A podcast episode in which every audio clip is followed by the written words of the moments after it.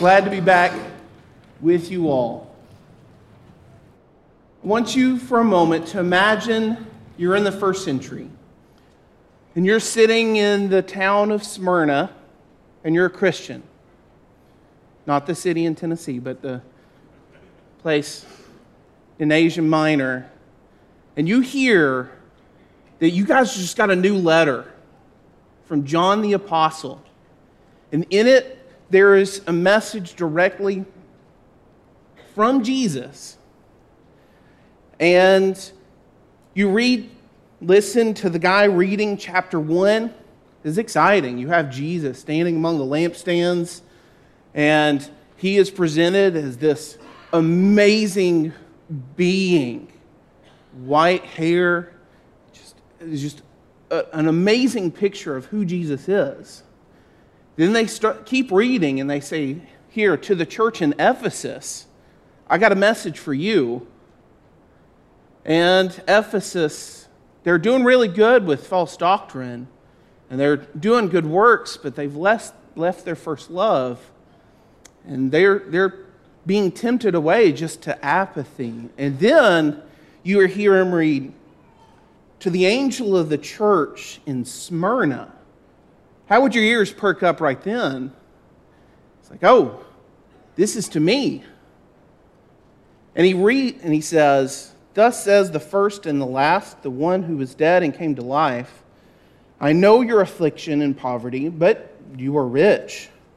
I know the slander of those who say they are Jews and are not, but are a synagogue of Satan. Don't be afraid of what you're about to suffer. Look, the devil is about to throw some of you in prison to test you and you will experience affliction for 10 days. Be faithful to the point of death, and I will give you the crown of life. Let anyone who hear, has ears to hear listen to what the Spirit says to the churches. The one who conquers will never be harmed by the second death. I don't know if you caught the theme in this letter to the church in Smyrna. Let's take out some of the words.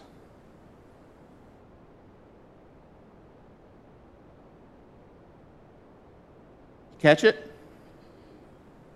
The one who was dead has come back to life, says, I know your affliction, and it's about to get worse. Be faithful until they kill you. The one who conquers. Wow, why do I do this? The one who conquers will not be harmed by the second death. Do you see what he's telling you? How would you feel if you were sitting in that church in Smyrna? I already see your affliction and your poverty, and you're being thrown around by these Jews who say that they're, they're from God, but they're not. They're from the synagogue of Satan. And it's about to get a whole lot worse. Some of you are going to be thrown into prison. Some of you are going to face death. How would you feel? After reading this. It's scary. It's real scary. You keep listening on and you hear the rest of the letters to the other churches, but how would you feel sitting in Smyrna? You know, the Bible is full of, of people who are in times where it seems like the bad guys are, are winning. God's people are losing. Picture on the screen is an artist's depiction of what would happen just several years after John writes this. In the Colosseum, where Christians were arrested, thrown into the Colosseum, and either put up on stakes to be burned to light the streets of Rome or to be fed to wild animals for the entertainment of Romans. Things are going to get worse, and it looks like the good guys are losing. How could God let this happen? That is why Jesus, through the pen of John, has a message to these Christians in the first century. Now, when we read the book of Revelation, we need to first read it like we are sitting in the first century. And it directly applies to them. But the same truth that's in the book of Revelation is every bit applicable today to us as it ever has been.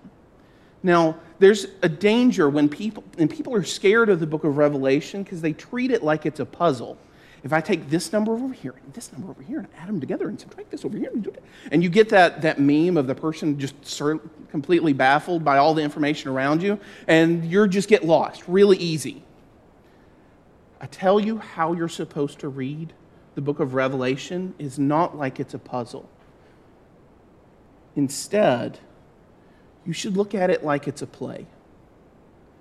You know, they didn't have, in their times, they didn't have movies or television shows.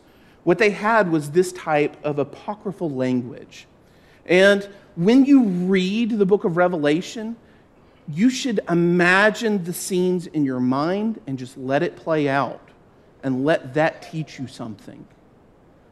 Now, a lot of times the curtain will close and it, and it will open up, like in chapter four, and there he sets the setting. He tells you what the guy on the throne looks like, and the surroundings, and all the creatures that were surrounding him, and the rainbow, and the fire, and the lightning. And then in chapter five, there's this great big problem is that there's a scroll, but nobody on the earth, under the earth, or in heaven is worthy to open the scroll. And what's going to happen? And it's bringing John to tears. Have you ever cried in a movie?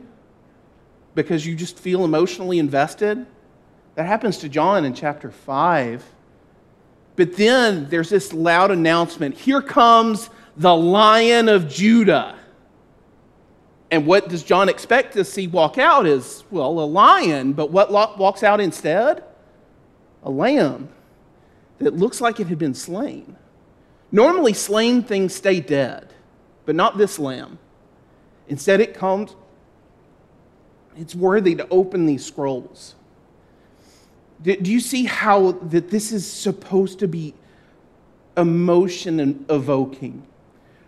What we're going to do this evening I'm going to do an overview of some of the chapters that lead up to this, but I want to talk about chapter 12. In chapter 12, after the curtains close at chapter 11, it opens up and it even says, here is a, a, a new image, here's a new scene. We're going to talk about a dragon. Not just any dragon, it's a great big scary red dragon. But there's a point even though it's big and it's scary, in Revelation chapter 12, it is the dragon who always loses. He is the dragon who always loses. So let's do this recap. We've already talked about chapter 1. John is in exile on the island of Patmos. He gets a revelation for, from Jesus, and he's told to write these things down. In chapter 2 and chapter 3, he has specific messages for the churches in, in the first century. I'm going to pull out one thing that from these two chapters. There's a lot more, obviously, but Satan is attacking these churches in different ways. There are three main ways that Satan uses to attack Christians.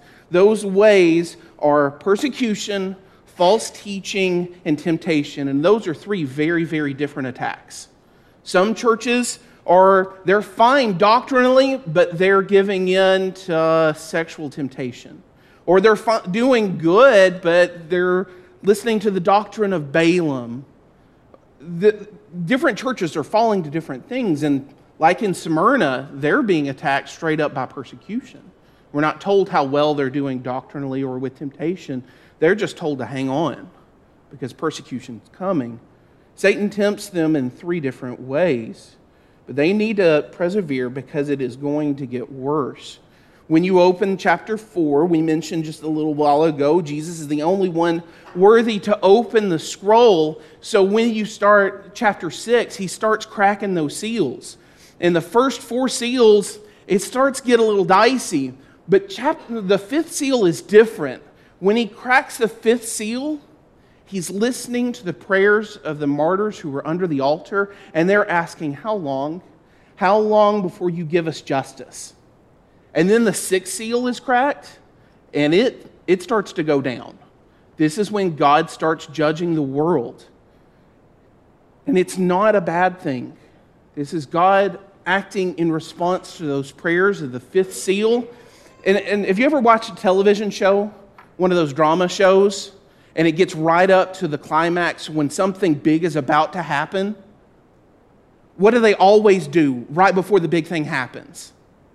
They cut to a commercial. Chapter 7 is a commercial break. Chapter 7 is hold up. Before the big judgment happens, we got to do something first. We're going to seal the 144,000, the righteous people on the earth. They are going to be protected.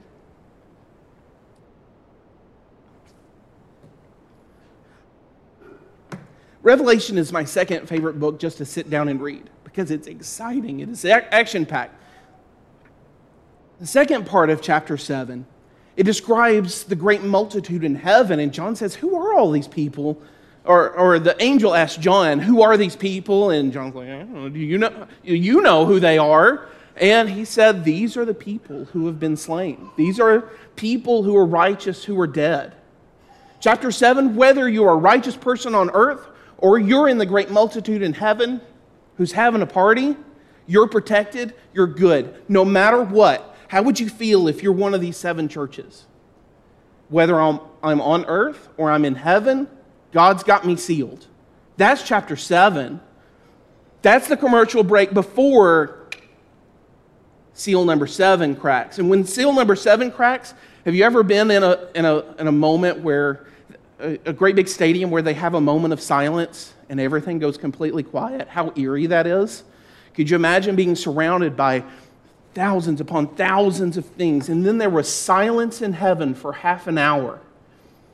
And what is God doing during that silence in heaven? Well, the incense is brought in. It's the prayers of the saints. God is listening again to the prayers of his people who are on earth, who are who are going through everything that these people in the, sec- the, the, the, seven churches are going through. And he answers those prayers, chapter 8 and chapter 9, with seven trumpets, where God brings his judgment. And in chapter, starting in chapter 10, John is handed two things. First, he's handed a scroll. He says to eat this. It's the word of God. It tastes good in the mouth, but in the stomach, it's bitter. It tastes good because it's God's word, but the message that he's got to give to people it's not a fun message to give out. And then he's given a measuring rod. You remember how in chapter 7 people had to be protected first? Well, in chapter 11, he's told to measure the temple. What is the temple of God in the New Testament age? Well, where does God live now? You would say in us, but get more specific. He lives in our hearts. He says, don't measure the part surrounding the temple, the outer courtyard, if, if your heart is the temple of God, what's the outer courtyard? Your body. They can kill your body, but they can't destroy your soul. What's sealed in chapter 11? Again, it's Christians, your heart, your soul. It's protected by God. And then in chapter 11, you have these two witnesses of God, and they're given authority and they're doing all sorts of stuff. And then this beast comes up and it starts tormenting. And plot twist, you think God's people are going to win? No, God's two witnesses, they die. The beast overpowers them, and not only are they overpowered, but they won't even let them be buried. They're laying in the streets for three and a half days, and all the nations of the world are throwing a party because we don't like what they were telling us. They're just, their bodies, their carcasses are lying in the street for three days. But they don't stay that way. God raises them up, He takes them to home, and then more judgment comes. So that is a kind of a recap of the first 11 chapters of. So when we get to chapter 12, the message of Revelation so far is Jesus sees and he knows what you're going through. He knows what's in your heart. He knows what the false doctrine you've been listening to or not listening to. He knows the persecution you're undergoing. And he knows what you're doing behind closed doors. He knows the temptation that, that you fall into. And you need to straighten up if that's your problem. Next, Christians are in difficult times. The first century Christians, it's already challenging. And God hears their prayers and he is acting and, and it's going to get worse. Physically, for them, it's going to get a lot worse. But Christians are protected. And the faithful dead who've already gone on before you, they're home and they're, they're watching over us and, they're, and they're, they, they are they're, they're in party town. They're, they are well protected. They are in the throne room of God. They are worshiping. You don't have to worry about them. That's the message up to this point. So let's, let's start. We've already read these first six verses. So let's get into this chapter. Because this to me is one of the most encouraging. Even though it looks scary and dark, he is the dragon who always loses. It says, A great sign appeared in heaven a woman clothed with sun, with the moon under her feet, and a crown of 12 stars on her head. She was pregnant and cried out in labor and agony as she was about to give birth.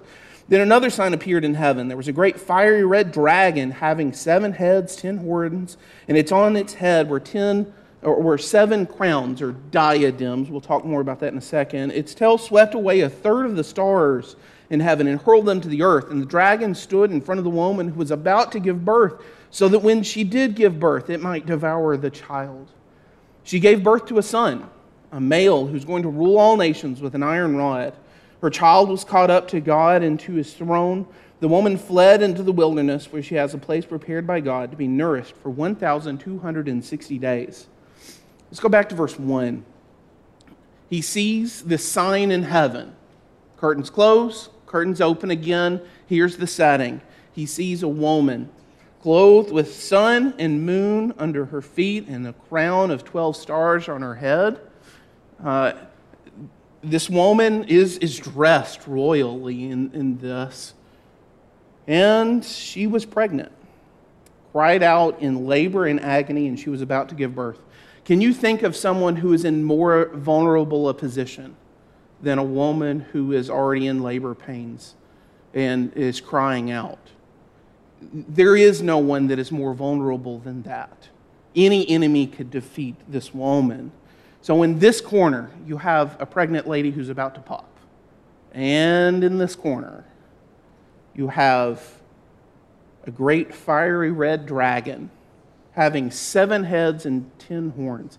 If one headed dragon wasn't enough, this one has seven. And on its head were seven crowns or diadems. That word that's translated diadems, it's only found three times in the entire Bible, in the entire New Testament, and they're all in the book of Revelation. And it, they're all show not a lasting victory, not a lasting rule, but a temporary rule. You, you saw it when uh, earlier when, when the, the 24 elders were put, oh, I'm sorry, you see it in chapter 12 here. Chapter 13, the, the, the sea beast is going to wear diadems, seven diadems. And then in chapter 19, Jesus has many diadems all of the rulership of all the earth, it all belongs to him by the time you get to chapter 19. This is a temporary rulership that Satan has. It's not a lasting victory. He may look like he's winning in the moment, but his crown is just a diadem. He has power. How big would a dragon have to be if its tail could sweep away a third of the stars in heaven and hurl them to the earth? Because you just imagine, picture it in your mind a woman who's ready to give birth and a dragon prowling right outside her hospital, ready to eat her child. She, he stood in front of the woman who was about to give birth, and when she did give birth, it might devour her child. No one more vulnerable than a newborn baby and a pregnant woman. But what happens? something that you wouldn't expect. She gave birth to a son, a male who was going to rule all nations with an iron rod. Her child was caught up to God and his throne. The, this child has a place in heaven and it's on a throne.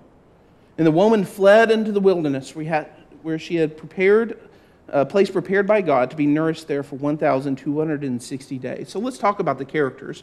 Well, who is the dragon? Well, that's, that's the easiest answer because in verse 9 it says right out that this is Satan. The great dragon was thrown out, the ancient serpent who is called the devil and Satan, the one who deceives the whole world. We're told who the dragon is. This is Satan, and you may think Satan is big and scary, and in this picture he certainly is.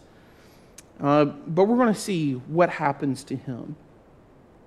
The child, well, when you compare uh, what's said about the child here in Revelation chapter 12 with what is said about the Messiah in, in Psalm 2, it said earlier in Psalm 2, the kings and the nations are making this big uproar to conspire against the Lord and against his anointed. But God says he's uh, established his king on his holy mountain. I will declare to you the Lord's decree. He said to me, You are my son. Today I have begotten your father. Ask of me, and I will make the nations your inheritance and the ends of the earth your possession. You will break them with an iron scepter, you will shatter them like poverty. When you hear of a son ruling with an iron scepter, you automatically think Psalm 2. This is the picture of Jesus. And, later on in Revelation 19, verse 15, it says, A sharp sword comes from his mouth so that he might strike the nations with it. He will rule them with an iron rod. He will also trample the winepress of the fierce anger of God the Almighty. But who is this woman? Well, this woman is I would argue, is the people of God, specifically the remnant of Israel. In Micah chapter 4, verse 6 through 5, verse 6, take time to read through this. In this, when the Israelites were going to go into captivity, Micah portrays them as a pregnant woman. And in uh, the, the daughter Zion will writhe and cry out like a woman in labor, but will be rescued by God and brought back home, and in chapter 5 of Micah, a new ruler will be born in Bethlehem. This is the picture of the people of God, the remnant of God that, that he will save and bring back. And, and Satan here tries to overthrow Jesus when he was born. So, when does that happen?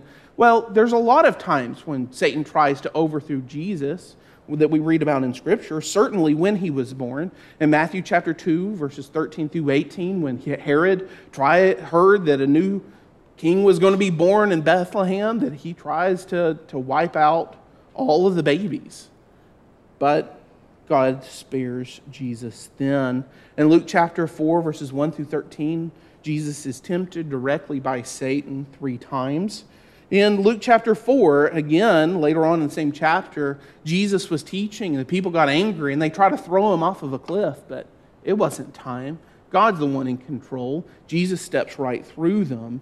And, the, and then he was tempted, tempted by through Peter when he has to tell Peter, Get behind me, Satan. There's a real temptation there, but Jesus turns him down again. Then ultimately, through the death on the cross, who killed Jesus? Well, it was God's plan for sure, but it was Satan's plan. He thought he was having his ultimate victory, but his ultimate victory was his ultimate defeat when Jesus went to the cross. Satan tries to overthrow Jesus over and over and over again. You can even go back to the Old Testament when he tries to destroy Moses when he was a baby, and so many other times where it looks like God's people are going to be destroyed or, or taken care of, but God always comes through. And then he, he fails to destroy Jesus. Jesus is now on his throne, he is ruling in heaven. When you look at this attempt to eat Jesus as his mother was given birth, this amounts to Satan's loss number one in this chapter. We're going to keep count. Loss number one. What happens right after that is you have God's people. This remnant, this woman is taken, it runs away into the wilderness where she is protected and nourished by God. You think of any other times when people, God's people are, go out to the wilderness where they're protected and nourished, taught by God? So many. Certainly the Exodus. But you think of Moses. Before that, when he flees from Egypt, goes out into the wilderness, God protects him. You think of Jesus being tempted in the wilderness, and there he was taken up by God. You think of Paul after he leaves Damascus, if you read the, in Galatians, he went into the wilderness for three years where he was taught directly by Jesus. There's so many times where people flee and they are protected by God, including Jesus when he was a baby when they fled to Egypt. God's people are, are protected and nourished in the wilderness for 1,260 days. If you take 30 days to a month, multiply that out, that is three and a half years or 42 months. That is already been referenced twice in chapter 11. It's going to be come up a couple more times in chapter 13. And people try to take this 1,260 days and three and a half and do it and make all these equations. It's a lot simpler than that. Three and a half is half of seven, the perfect or complete number. What we have here is that this time of, of protection uh, is half of that. It is not an insignificant amount of time, but it's also not forever. I think that's really the point. Is, you know, undergoing persecution, could you do something for three and a half years? It's going to really, really stink when you're in the middle of it, but after that time and it's over with, you can, you can put up with a lot for a short period of time. And that's really the message here. But ultimately, this is Satan's loss number two in this chapter. And then you have some of the most weird words in the whole book. And before we get there, we need to avoid a certain temptation. We don't need to take one part of this vision and say, this was very literal. That the, the woman was literally Mary, and when Jesus was born, there was an actual dragon walking around outside that manger scene, waiting to devour Jesus. If you don't take that literally, you shouldn't take this part literally either. This isn't something that happened so far in the past or something that's going to happen very literally a long time in the future. In fact, we're given time markers even in this context of when this happened. So let's read this together, starting in verse 7. It says, Then war broke out in heaven. That is wild war breaking out in heaven. You think of anywhere where there wouldn't be war, it would be in heaven. But it says Michael and his angels fought against the dragon. The dragon and his angels also fought, but he could not prevail. There was no place for them in heaven any longer. So the great dragon was thrown out, the ancient dragon who is called the devil and Satan, the one who deceives the whole world. He was thrown to the earth, and his angels with him. Then I heard a loud voice in heaven say, The salvation and the power and the kingdom of our God and the authority of his Christ have now come, because the accuser of our brothers and sisters, who accuses them before our God day and night, has been thrown out, or uh, thrown down. They conquered him by the blood of the Lamb and by the word of their testimony, for they did not love their lives to the point of death. Therefore rejoice, you heavens, and you who dwell in them. Woe to the earth and the sea, because the devil has come down to you with great fury because he knows that his time is short. Then war break out in heaven. You wouldn't expect this. But somehow Michael and his archangel, Michael the archangel and his angels are fighting against the dragon. It doesn't say archangel here, that's from another place. But Michael and his angels, they're fighting against the dragon. You know who's not fighting here? God, Jesus. They don't have to fight. They just send their minions to go take care of Satan. He is so thoroughly, utterly beaten that there's no place for him at all. He is thrown down. They could not prevail, they didn't have a chance. So the great dragon was thrown out, the ancient serpent who's called the devil and Satan, the one who deceives the whole world. He was thrown to the earth and his angels with him. He is so thoroughly defeated. God doesn't have to fight here. And it's even not much of a fight. You see in verse 10, then, it, again, it's time in heaven for rejoicing. I heard a loud voice in heaven say, The salvation and the power and the kingdom of our God have come and the authority of Christ have now come because the accuser of our brothers and sisters who accuses them before our God day and night has been thrown down. This guy, Satan, he's been coming up and accusing everyone, and he's been successful up to this point. He could look at everyone in the world and say, That one's mine, that one's mine, that one's mine. I accuse him of sin, and he was right. They have sinned and fallen short of the glory of God, and because the wages of sin is death, they deserve punishment. But he's been thrown down, he's been conquered. They conquered him by, how do they conquer him? By the blood of the Lamb and the word of their testimony. For they did not love their lives to the point of death. Therefore rejoice, you heavens, and you who dwell in them. You notice something here about these conquerors? Normally, you don't talk about conquerors as people who were dead.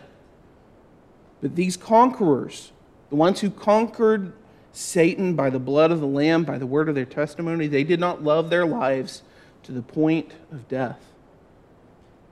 They gave up their lives. But it's time to rejoice. Therefore, rejoice, you heavens, and you who dwell in them. We'll come back to the later part of verse 12 in just a moment. First, we ask the question when does this happen? When is Satan thrown down out of heaven? Well, there are timestamps. You look back in verse 5, it says, This woman gave birth to a son, a male who was going to rule all nations with an iron rod. Her child was caught up to God to rule on his throne. When does that happen? When does Jesus go up to rule on his throne? And then again in verse 10, heard a loud voice in heaven say, The salvation, the power, and the kingdom of our God and the authority of his Christ have now come. Because the accuser of our brothers and sisters, who accuses them before our God day and night, has been thrown down. You know, before the death, burial, resurrection of Jesus, Satan had a claim on everyone. In Revelation chapter 8, verse 1 says, Therefore, there is now no condemnation for those who are in Christ Jesus. And then later on in verse 33 and 34, who could bring an accusation against God's elect? God is the one who justifies. Who is the one who condemns? Christ Jesus is the one who died, but even more has been raised, and he's also at the right hand of God and intercedes for us. See, in, in this, we see that Jesus conquers Satan completely.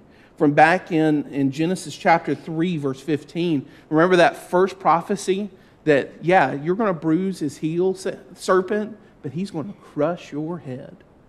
And that happens when Jesus dies, is buried, and is raised, and then ascends to heaven. In Mark chapter 3, Jesus there says, If Satan opposes himself and is divided, he cannot stand, but is finished. But no one can enter a strong man's house, plunder his possessions, unless he is first ties up the strong man. Then he can plunder his house when Jesus dies, buried, and is raised, he goes into Satan's house, ties him up so tight, and plunders. He takes all those who belong to him. Colossians 2, verse 14 and 15, he erased the certificate of debt with its obligations that was against us and opposed us, and has taken it away by nailing it to the cross. He disarmed the rulers and authorities and disgraced them publicly. He triumphed over them in him all of those rulers of the earth, specifically Satan, but any who follow after him, Jesus overthrows and takes them down and disarms them. You know, even though those martyrs died in verse 11, they are conquerors. They conquer through the blood of the Lamb. You look back to what happened early on in the, in, the, in the book, back in chapter 6, those people who cry out with a voice, How long? Lord, the one who is holy and true, how long until you judge those who live on the earth and avenge our blood? So they were each given a white robe, and they were told to rest a little while longer until their number would be complete of their fellow servants and their brothers and sisters who were going to be killed just as they had been. Then I saw him open the sixth seal. Just wait, there are more martyrs coming. If you're sitting there in one of the seven churches, who's he talking about? Talking about you. You could be one of those martyrs. 7, verse 13 through 17, he describes uh, that these, these, these people who are the 144,000 but are, are sealed, but the ones that are in heaven, they're the ones who have their robes washed in the blood of the Lamb, and they're white, and they no longer hunger, they no longer thirst, no sun strikes them, and God washes away their tears. And then back in 2, verse 10 be faithful to the point of death, and I will give you the crown of life. Not a diadem, but a lasting victory crown. So all that totals up to Satan's loss number three. He tries to wage war in heaven, doesn't work. Now imagine you're Satan. How would you feel? You tried to devour this child, you lost. The woman's still there. Nope, she fled off into the wilderness, and God is protecting and nourishing her, and you can't touch her. You lost. You try to wage war in heaven, and you lost. How do you feel if you're this big, scary red dragon? Keep reading in verse 12. Woe to the earth and the sea, because the devil has come down to you with great fury because he knows that his time is short. He's been given a leash. You know who holds the other end of that leash? God does. He only does what God allows him to do. And he is furious. So he can't reach the Son, he can't reach Jesus in heaven. So who does he turn to? Verse 13, he goes and tries to attack the woman. When the dragon saw that he had been thrown down to the earth, he persecuted the woman who had given birth to the male child. The woman was given two wings of a great eagle so she could fly away from the serpent's presence to her place in the wilderness where she was nourished for a time, times, and half a time. From his mouth the serpent spewed water like a river flowing after the woman to sweep her away with a flood. But the earth helped the woman. The earth opened its mouth and swallowed up the river that the dragon had spewed from its mouth. So the dragon was furious with the woman and went off to wage war against the rest of her offspring, those who keep the commands of God and hold firmly to the testimony about Jesus. Scoot back to, to verse 13. When the dragon saw, dragon saw that he had been thrown down to the earth, he persecuted the woman who had given birth to the male child. I'm going to go after that remnant faithful, and I'm going to try to overthrow them. But whoop, she was given the wings of an eagle, and she just flies away from the serpent's place back to her place in the wilderness for a time, times, and a half a time. Again, three and a half. Three and a half times. A not insignificant amount of time, but it's not going to be forever either you know, this idea of flying on wings of eagles has been brought out many times in the scriptures. In Exodus 19, verse 4, it says, You have seen what I did to the Egyptians and how I carried you on eagle's wings and brought you to myself. He says that right before he gives the Ten Commandments. In Isaiah 40, we, uh, we sung a song with a line from Isaiah chapter 40 earlier. Youths may become faint and weary, young men stumble and fall, but those who trust in the Lord will renew their strength. They will soar on wings like eagles. They will run and not become weary. They will walk and not faint. God protects his people and he allows them to fly away. You total all of that up, and what does that come to in this chapter? Loss number four. And then right after that, he's ready to spew water out of his mouth. You think the woman is protected in the wilderness where there wouldn't be any water? Well, the Satan starts spewing water out of his mouth to, to sweep her away. And there's a lot of passages, a lot of passages talking about this overwhelming feeling like you're drowning. Have you ever felt like that way? That like you're drowning and you just feel overwhelmed? In Psalm 18, verse 4, says, The cords of death encompass me, the torrents of destruction assail me. Later on, he said, He sent from on high, He took me, He drew me out of many waters. You ever had that drowning feeling? That's what He tries to do to the woman. But guess what? The earth helps her. The earth helped the woman. The earth opened its mouth and swallowed up the river that the dragon had spewed from its mouth. You know what else the earth helps the people of God when they're, when they are between an army and a great big body of water? And God causes the water to split and the people walk across on dry ground. That the earth helps the people of God. All of this is in God's handiwork. You know what this adds up to? Loss number five. In this chapter, Satan is a five time loser. He is the dragon who always loses. But what happens? If he can't have the child, he can't have the woman, or Michael and the angels, he's going to pick on whoever's left. Who's left? The woman's offspring. Look at verse 17.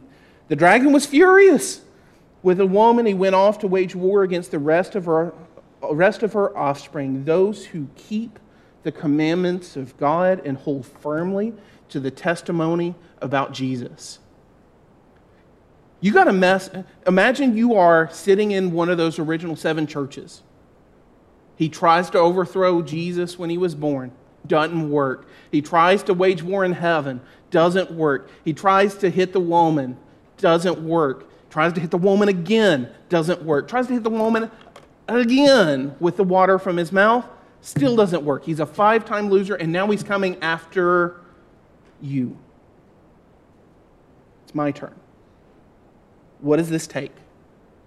Well, he tells us the people who are her offspring are those who keep the commands of God and hold firmly to the testimony about Jesus. If you don't know your Bible, are you going to know what the commands of God's are to keep them? Or you know what the testimony about Jesus is if you're not, if you don't know it and you don't share it? This requires faith. It requires perseverance because I know it's my turn. Satan is going to attack me, and he's going to lose. He's a five time loser. So let's look at some application. It may like appear like Satan is winning, but he is just desperate. He knows his time is short, so he's going to kick around whoever he can. He can't take you away by force, so instead, he's going to attack you in the ways that he can. The point of this is stop losing to a loser. Satan is a loser. Now, I don't want to overlook Satan. Don't overlook your enemy. That's the biggest mistake that, that you can have. He is very good at his job. He's been doing his job for a lot longer than you've been alive. I don't know how, how old you are. He's been doing his job a whole lot longer than you have, and he's good at it. 1 Peter 5, verse 8 says, Be sober minded, be alert. Your adversary, the devil, is prowling around like a roaring lion, looking for anyone he can devour. And he'll take the chance if you give it to him. But at the same time, don't give him more credit than he deserves. He is a loser over and over and over again. And whatever abilities he has, it's only because he has a leash. And God has allowed him to, to, to go to the point of that leash, but go no further. In 1 Corinthians chapter 10, verse 13, it says, No temptation has come upon you except what is common to humanity, but God is faithful. He will not allow you to be tempted beyond what you're able, but with the temptation, He will provide a way out so that you may be able to bear it. There is nothing that's going to attack you that God doesn't give you the grace and the ability to overcome. God is faithful. Yeah, Satan's temptations, they can feel overwhelming, they can feel like a flood, but God is faithful. He's got the other end of that leash, and He'll yank it before He comes after you with something that you can't bear. Don't love your life, even to the point of death. That's a major message here. You can be a conqueror. That may mean that your life here on this earth may not be fun, and they may even kill you. But don't love your life here. See the life that is to come. And if Satan can't take us away by force, he'll use his three tools to deceive us away. Now, the rest of the story, I'm going to do a quick recap of what happens next, specifically in the next chapter. Right in the next verse, right after chapter 12 ends, you see the, the, the dragon standing on the edge of the sea, and he calls up this beast out of the sea. Now, that beast, I think specifically to those original seven churches, it is the nation of Rome but God uses beasts like this, and He's used them forever, in this that you see the persecution beast. He attacks you through persecution. In chapter 13, the first 10 verses, this beast, he wages war directly against the saints. The whole world worships the beast, and you feel alone and by yourself. The, the sea beast, it, here, it, it is the persecution beast. The second beast in the second half, you have the land beast. And this land beast is trying to get you to worship the sea beast. And in that, he has the ability to do great signs. He's able to call down fire from heaven. And he even makes this little idol, and he's like a ventriloquist, and he can make the idol talk. And now everybody is worshiping this idol. But don't give in to his false doctrine. And not only that, he puts marks on you. And that number, that mark, that number of his name, and unless you have that mark, you get persecuted financially. You can't buy, sell, or trade unless you follow that beast. That number is 666. And there are a lot of things that people say about it, but the, the number six is just, it's an incomplete number. If the perfect number is seven, then six is incomplete. So this false doctrine here is incomplete, incomplete, incomplete.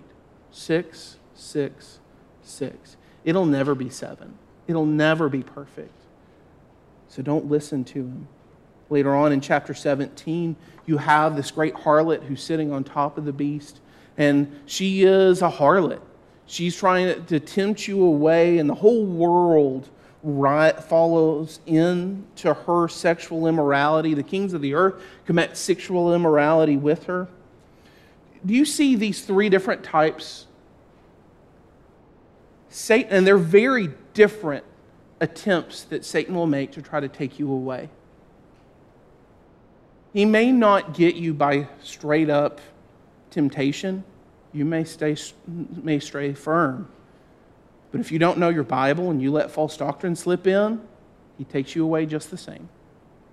Maybe you're really good at doctrine, really good at doctrine, but you're afraid to die, or you're afraid of pain, maybe he can get you by persecution. Maybe you're, I'm going to stand up for God no matter what, and I know my scriptures, but you've got a secret behind closed doors. This temptation, this sin that's got you hook, line, and sinker, Satan's got you just the same. Those are three different ways that Satan will try to take you. He cannot take you by force. He can't. But he'll try to deceive you because that's who he is. He's a deceiver He's a liar and he's a loser. Ultimately, in the book of Revelation, all of these beasts are overthrown. Satan himself is overthrown, completely destroyed. But whose side will you be on? Romans chapter 8 says, Now in all these things we are more than conquerors through him who loved us. For I am persuaded that neither death, nor life, nor angels, nor rulers, nor things present, nor things to come, nor powers, nor height, nor depth, nor any other created thing will be able to separate us from the love of God that is in Christ Jesus our Lord. Satan cannot take us away by force, but he can deceive us, and we can leave on our own. So stop losing to a loser. You would? We're, you can go ahead and put your notes away. We'll be ready to sing our invitation song shortly. If you know that there's something in your life that is tripping you up and you need help and you need to talk to somebody, find one of the elders here of this congregation or talk to somebody who knows their Bible well that you trust and speak to them about the things that, that might be plaguing you. Satan looks big and scary, but really, his time is short and you've got, you've got to endure just a little while longer. This life is just a breath, and it'll be over, and then we get to party in heaven like the people that are pictured in the book of Revelation. Are you looking forward to that great day coming? I know I sure am. There's a way that we can help you be uh, faithful to the Lord. We ask you come to the front as we stand and sing.